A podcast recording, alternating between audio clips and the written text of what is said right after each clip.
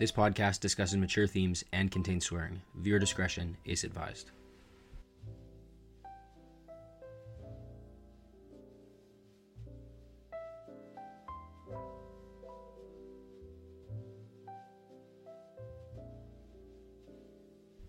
Hello and welcome to another episode of Young Life, Politics, and Hip Hop. I'm your host, Dante Kaloya.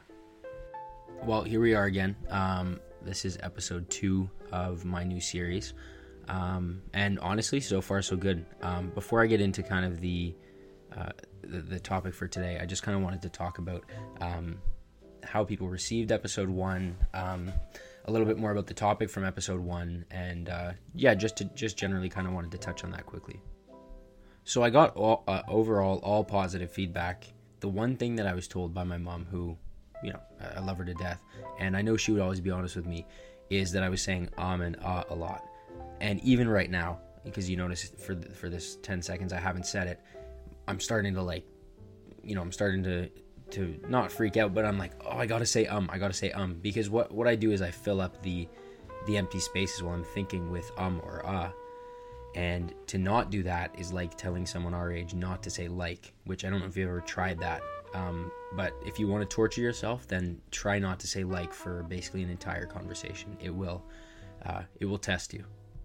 Anyway, so I'm, I'm working on that, but we'll see how long that lasts because I definitely really like saying um. It's almost like a little a soother, like a kid has a blankie. Mine is saying um. So, um, oh, I just did it again. So we'll, we'll see how long that lasts. Uh, but other than that, um, I, I kind of wanted to start off with something kind of funny that happened at the library while I was studying um, just recently today.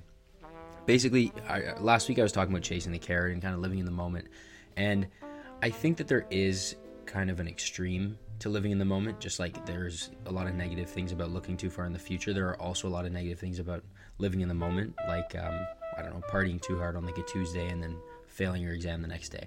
Uh, but basically, I was studying with one of my buddies at the library, and there were these two random girls sitting across from us.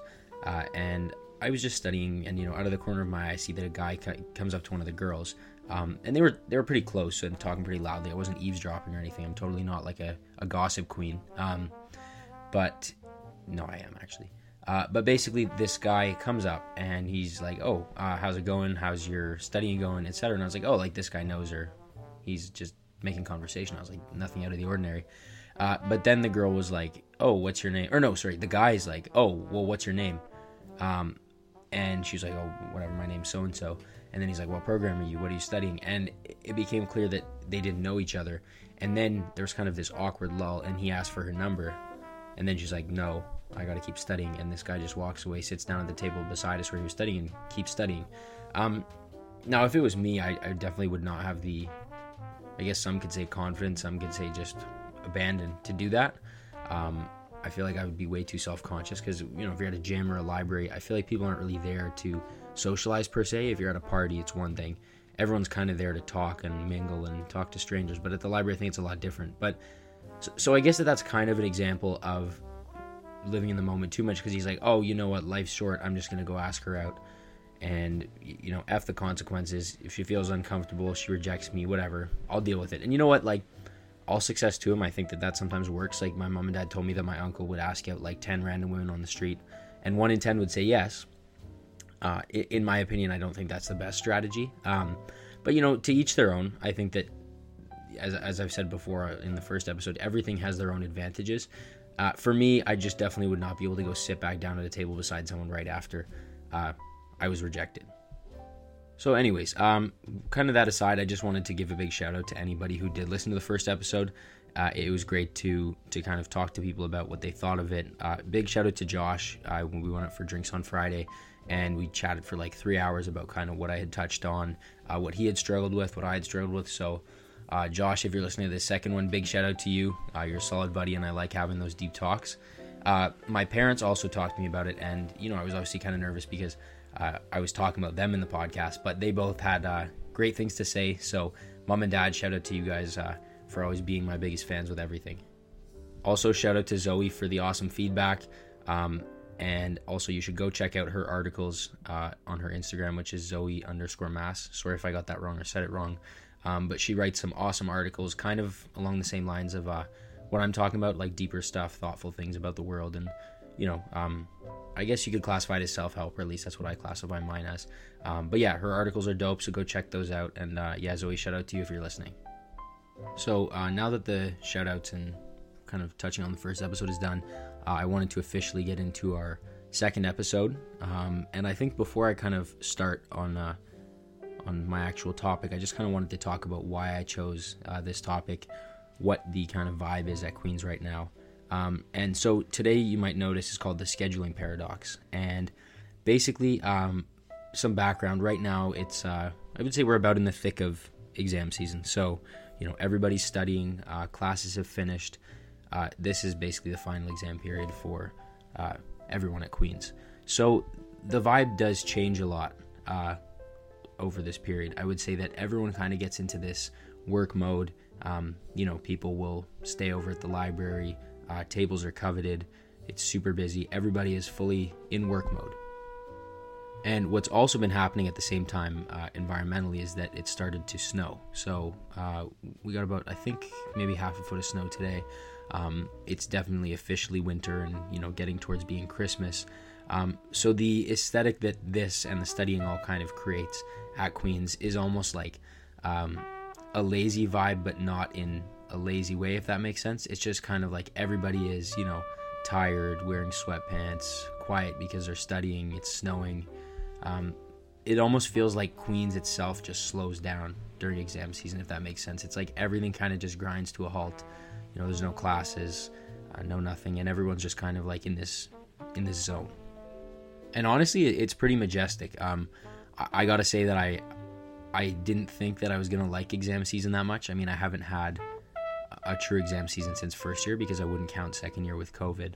Uh, but I think it's pretty cool to to just be in this full zone of, you know, focusing on work. Uh, anyways, so I'm gonna get into that a little bit later. Um, but I thought that this this kind of topic of the scheduling paradox, which is basically uh, my struggles as an overachiever, um, and kind of just like also self satisfaction uh, that comes with being an overachiever, struggling with self satisfaction, uh, and then also just kind of tips on how to schedule your life and what I have found to be successful. So, just in general, I think work life balance would be the best way to summarize this episode.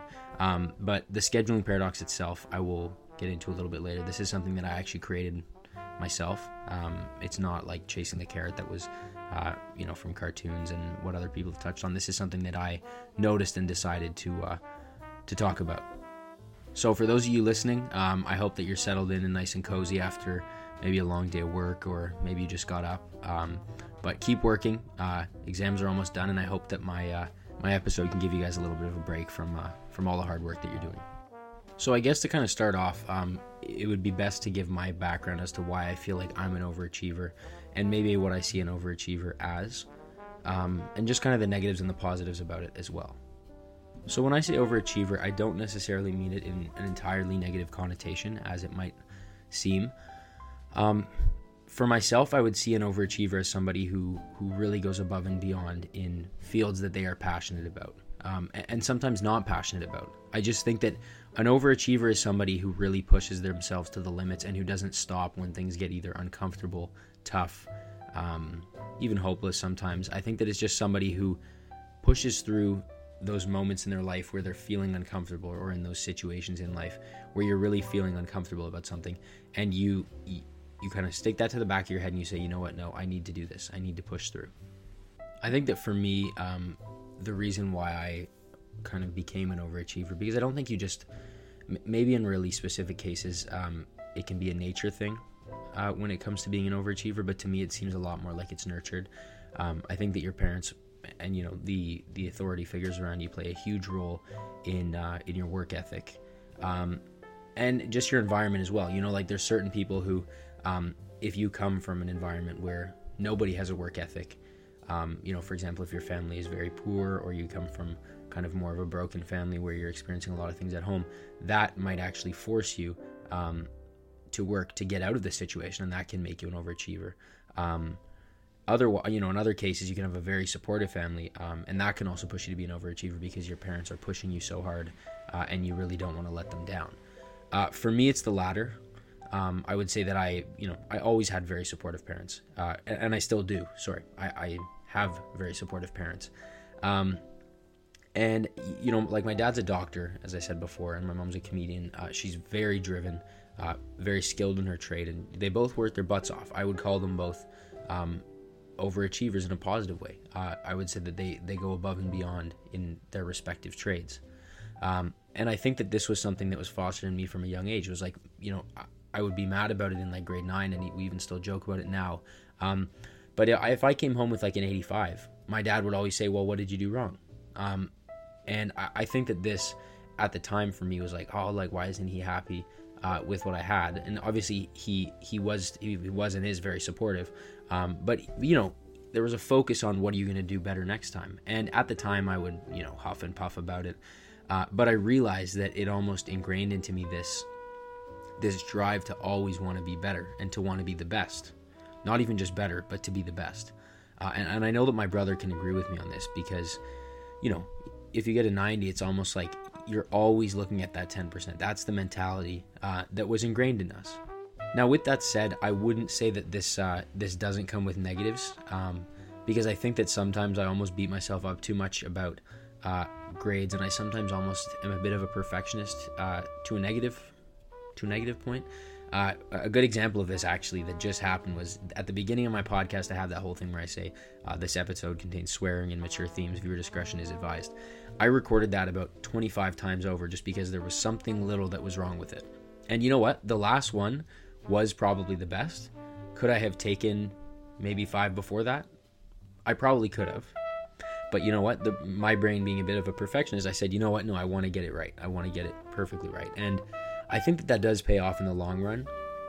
Uh, I just think where you run into issues is when uh, you start to kind of feel guilty uh, when you're not working. And so this is kind of my segue into the next part, uh, which is basically just that guilt complex of overachievers. So with it being exam season and everything, um, everybody's at the library tons of people at the library or they're working. Um, and I find that a lot of people my age, um, no criticism to them, are definitely less organized than I am. And I would just say that I am an anomaly when it comes to organization um, because I'm someone who's very, very regimented with that kind of thing. And I'm going to get into that a little bit later um, near the end of the podcast. But basically, the way that I've been been working this week is I'll go to the gym in the morning no matter what. I wake up five days a week, I go to the gym.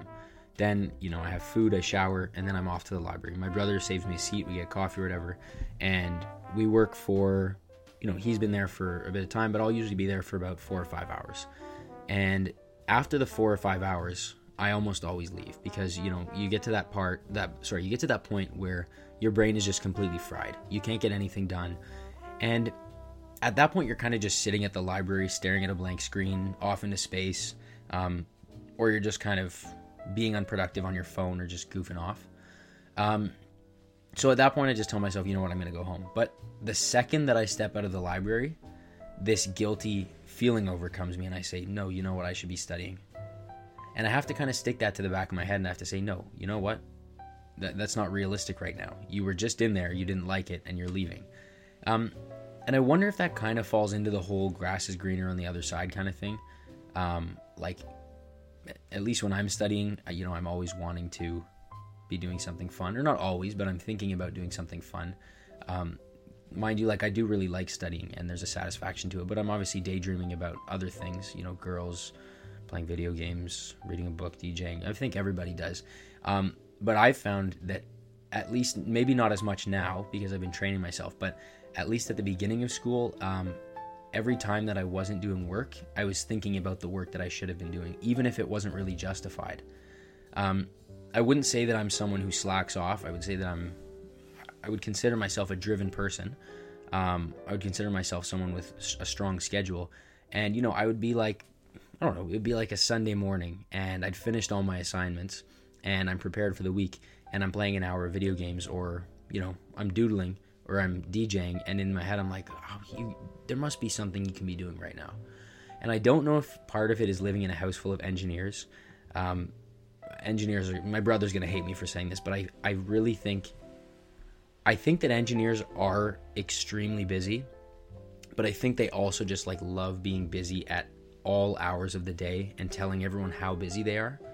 Um, I just feel like that's kind of a trait that engineers have. It's almost like a competition of who's the busiest, who's the most burnt out.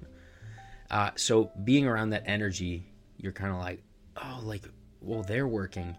Um, why am I not working right now? And so this again is a is actually a perfect transition into self satisfaction and not working for others, uh, which in my opinion is the the best solution for kind of separating uh, work and life, and also just kind of reaching that goal of being zen and happy with the work that you do. So I would say up until probably COVID, um, I was always I think deep down kind of working for the gratification of others. And what I mean by this is, I was working to hear other people say to me, hey, you did a great job. And I think that as humans, we're kind of just naturally conditioned to be looking for um, approval. You know, there's the whole like wanting to be part of a, there's a primal instinct of wanting to be part of a group and part of a community. So I think that that's partly where um, our need for external gratification comes in. Um, and I think dopamine too. Like, I think you know you get a bit of a rush of dopamine when someone compliments you. Uh, so I don't think that the chemical side of it uh, should be discounted either. The the two people I would say in particular um, I was working to impress was my grandpa and my dad. And you know this isn't necessarily a compliment to them or uh, a non-compliment to someone who I wasn't really working to impress. It was more just a fact.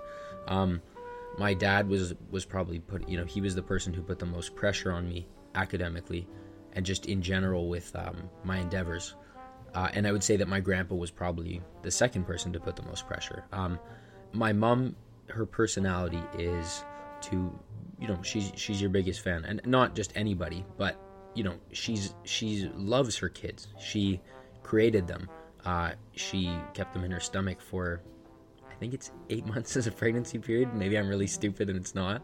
Uh, but however long a pregnancy period is, the point I'm trying to make is I think that there's this, this just, for, this love that just like explodes every time a mother sees her kids. I just think that that's something that just every mother has that. Unless your son, you know, does something absolutely horrible and malicious, I think that that just perpetually exists. So I don't blame my mom for being a hype for being like hyping me up all the time, and I think it's amazing. I think my mom and my dad are a perfect balance. But um, I think that my dad was always the person who pushed higher marks, and my mom was always the person who said, you know, you did your best, and I think that's amazing. And both have their advantages and their disadvantages. And I would say that having one parent who pushes you and one who hypes you up would be perfect because you know it maintains your confidence, but also doesn't doesn't give you this hubris of oh I'm the best um, I don't need to do anything better uh, because I think that everybody can improve. Realistically, I don't think there's anybody who's perfect. Anyways, so where I'm going with this is from whatever once marks started to matter. So I guess like grade seven, grade eight, um, until the end of first year, I would always tell you know I would go to my dad and I would say, "Hey, Dad, guess what I got? I got this, I got that." And my brother still does that. I don't, I don't blame him for it. Um, but you know, when he gets like a mark on a test, the first thing he does is he texts our family group chat and he says, "Hey, I got this." and my mom and dad text back and they say, "Hey, great job, this," or "You could have done better," whatever. Um, but he texts a group chat. I I felt like I was like that the second I got a mark. I would tell my parents, and you know I wasn't always happy with what I would hear. I feel like I was almost texting to hear my parents say, "Yeah, you did good. You worked hard enough. Here's your little gold star. Great job." And then it was like then I could rest easy, and I felt like that wasn't necessarily something that was positive because there would be times where I had worked hard enough. But because my dad said didn't say what I wanted to hear, then I would discredit myself and I would beat myself up. And that's no blame to him. If anything, I would blame myself because again, I was looking for some external gratification instead of genuinely looking at my unconscious self saying you did enough.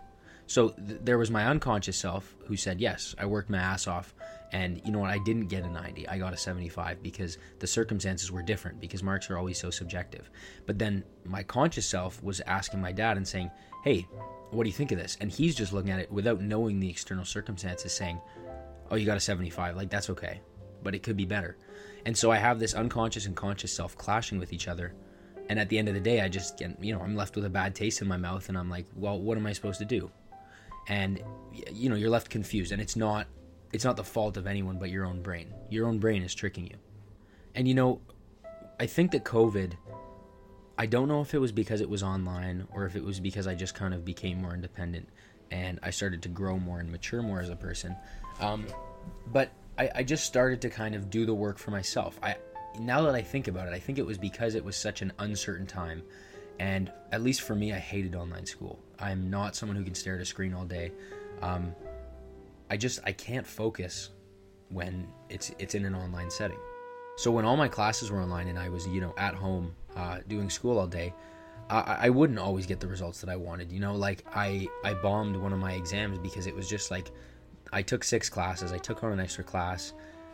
Um, you know, I was going through stuff with my parents, going through stuff with my brother, with my girlfriend at the time, and school was just taking such a toll on me because it was online and it was just so not my learning style. And on the sixth exam, I was like halfway through it, and I, I literally wrote on the paper, I was like, you know what, like, I'm done. Like, I have had enough of this year. I'm done. And, you know, I got like a, whatever, 55, a 60, a passing grade on it because I didn't finish it. Um, but I would argue that in that specific circumstance, you can't really just look at it as like a 55 or whatever, 55 or 60, and just take that at face value. When I got my final marks back for, you know, the year that I was in COVID, I was satisfied with what I got. And, you know, I didn't get all A's. Um, and I, I, didn't beat myself up over it. For, for once, finally, I was kind of like, you know what? I worked hard. I had a really, I had probably the most difficult year of my life. Yet I was able to still push through, finish this year, pass all my classes, still do relatively well. Um, and, you know, learn what I could from something that I was so not used to and was like completely the opposite of my learning style. For me, that was a victory, and the fact that I just didn't really look to anyone else for that satisfaction um, it, it was amazing. It felt great. And you know, my grandpa, he's I love him to death. He, my grandma and grandpa have given me so much. They're, they're like putting me through university. Um, they they have done many amazing things for me. Uh, my grandpa does put a lot of pressure on me. He, you know, he he jokes about arts being uh, a joke, about me not being able to get a job, etc. Uh, you know, ask me about my future. He he's always pushing.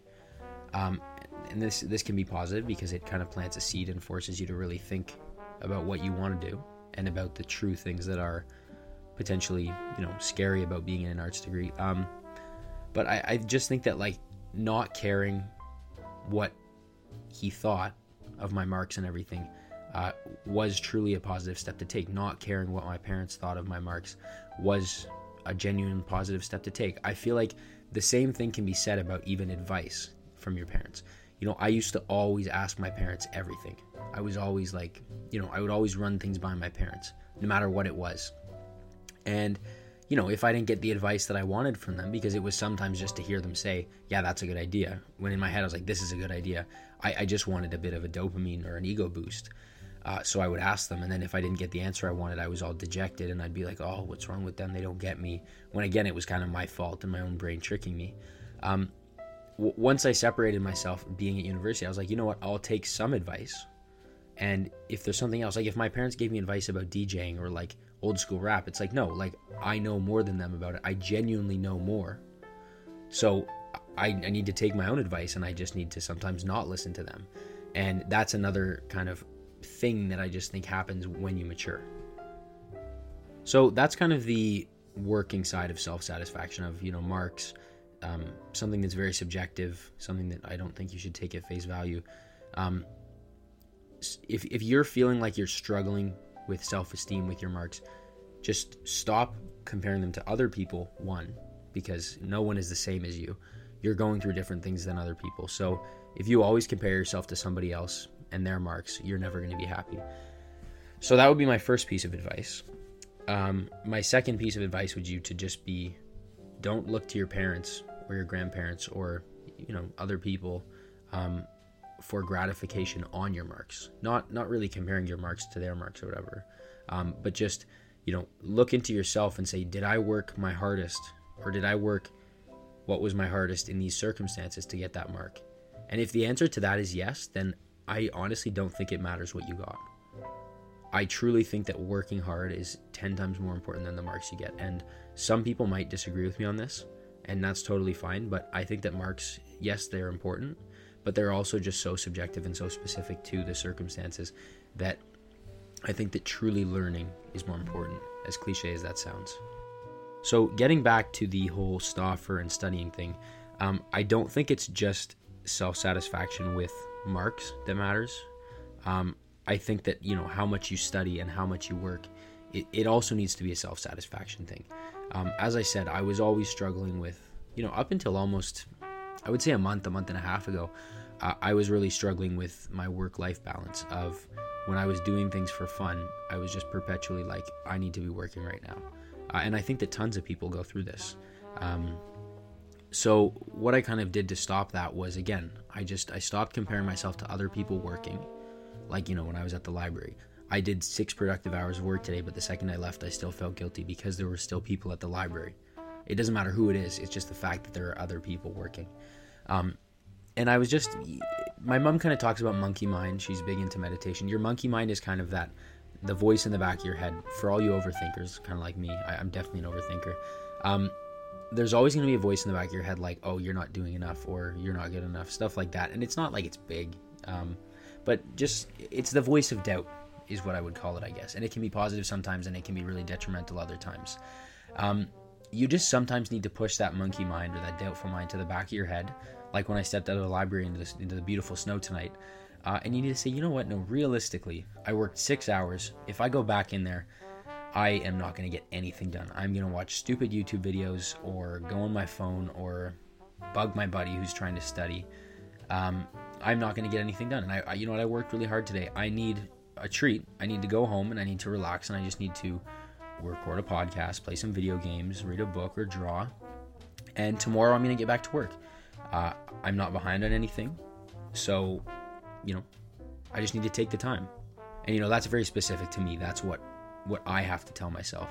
Everything needs to comfort themselves differently, reassure themselves differently, but it's just kind of reassuring your your logical brain that what your illogical brain is thinking is illogical because it, it isn't always going to just feel like that.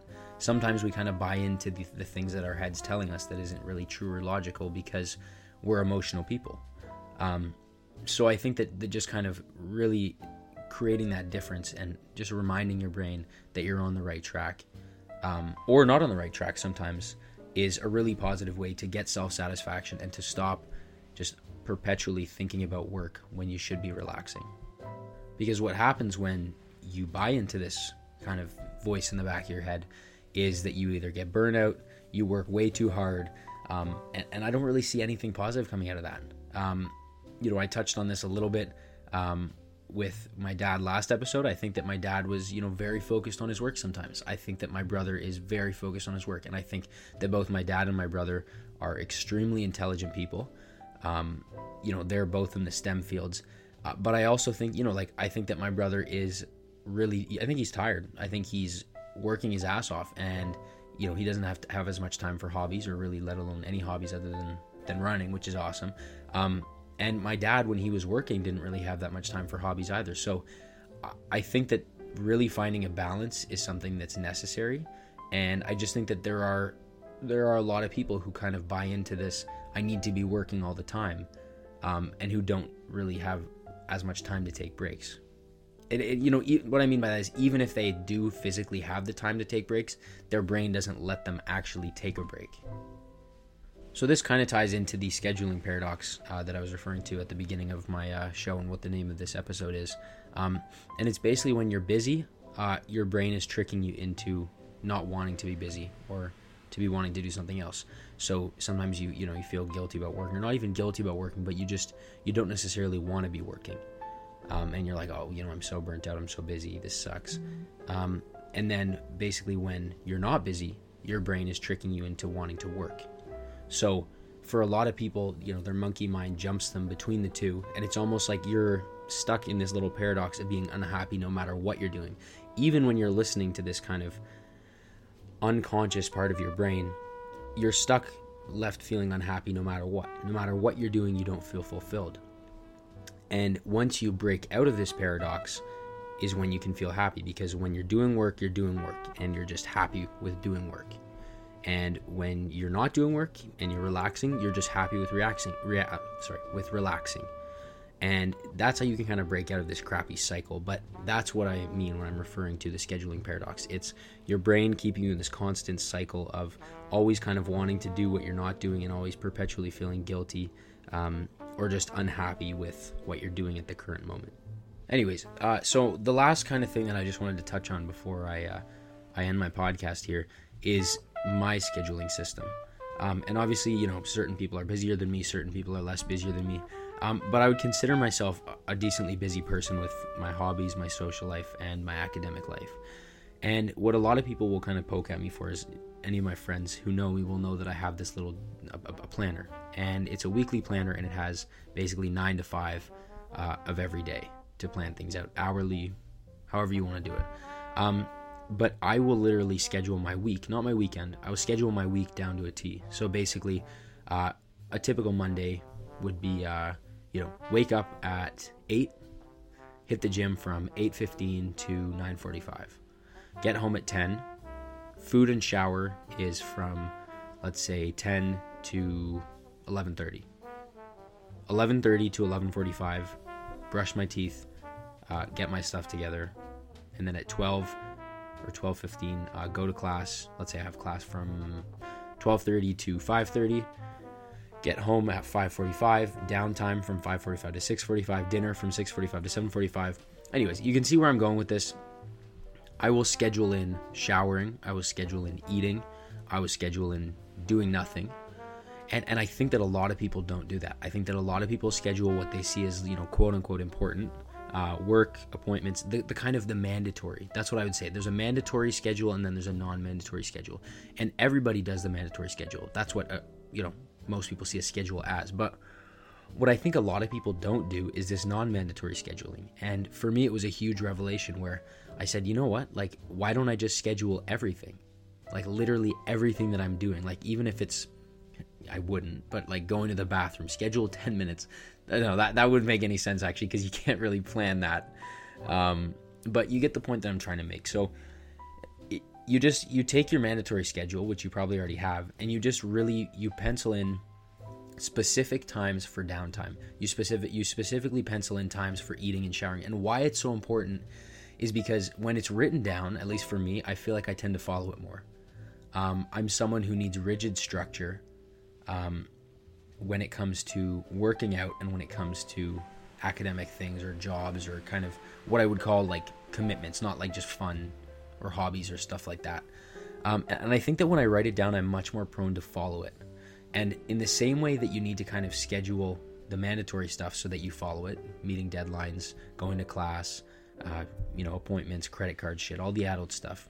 I think that, you know, you won't necessarily abide to downtime unless you actually write it down. And for a lot of people who struggle with kind of having a work life balance and who are feeling burnt out right now, I would guess it's because you're, you know, you're either taking too much downtime just randomly, you know, you're on your phone from like 9 till 12 when you maybe should be doing work, and then you cram 7, 10, 12 hours at the library because you've done nothing in the morning. And then next thing you know, it's your exam and you're sleep deprived, and maybe you do well on your exam, but it took a toll on you. What what a lot like my friend asked me the other day he's like how do you have so many hobbies? How are you in so many clubs? And how do you still do well in school? And honestly like if you just genuinely schedule your entire week a week in advance every sunday i schedule the week.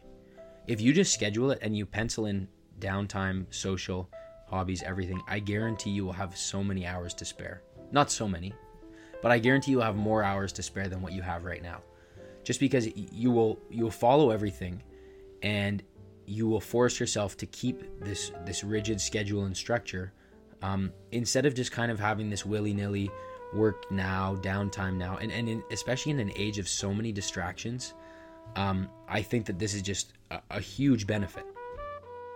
Anyways i mean it works for me um, everyone's different everyone has their own schedules uh, i'm sure that there's many people who can have a schedule that's just mandatory things uh, that will also be successful uh, but I just thought that I would impart that knowledge um, and what kind of worked for me because, as my buddy Josh said, uh, who I was talking with the other day, like you know, you can learn something from everybody.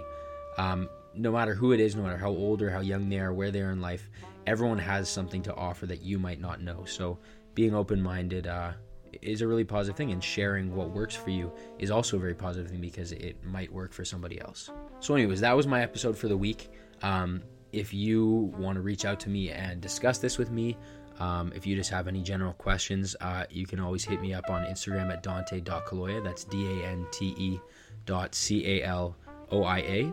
Um, again, you know, it's listeners like you that uh, that make this all worth it. I really, really appreciate you taking the time to uh, listen to this uh, for the students, especially during a busy, uh, busy exam season. But you know, I would just say don't forget to get out there, enjoy the beautiful weather. Um, I know not everybody likes winter, but to me, the snow is just majestic. You know, watch a Christmas movie with your housemates, make some cookies, have a nap, play some video games. Just don't forget to take time for yourself. You know, like everybody is going through the same thing as you, everybody is busy, and sometimes it's just necessary to take that downtime and to take that time to recover your mental health and to relax and you know just go into your own head and just be happy with yourself and be happy with who you are and what you're doing right now and just tune everybody else out. Sometimes that's just what you have to do. I hope that each and every one of you have an absolutely amazing night or day um, whatever it is when you're listening to this um, and i will see you guys for the next episode. Stay safe and take care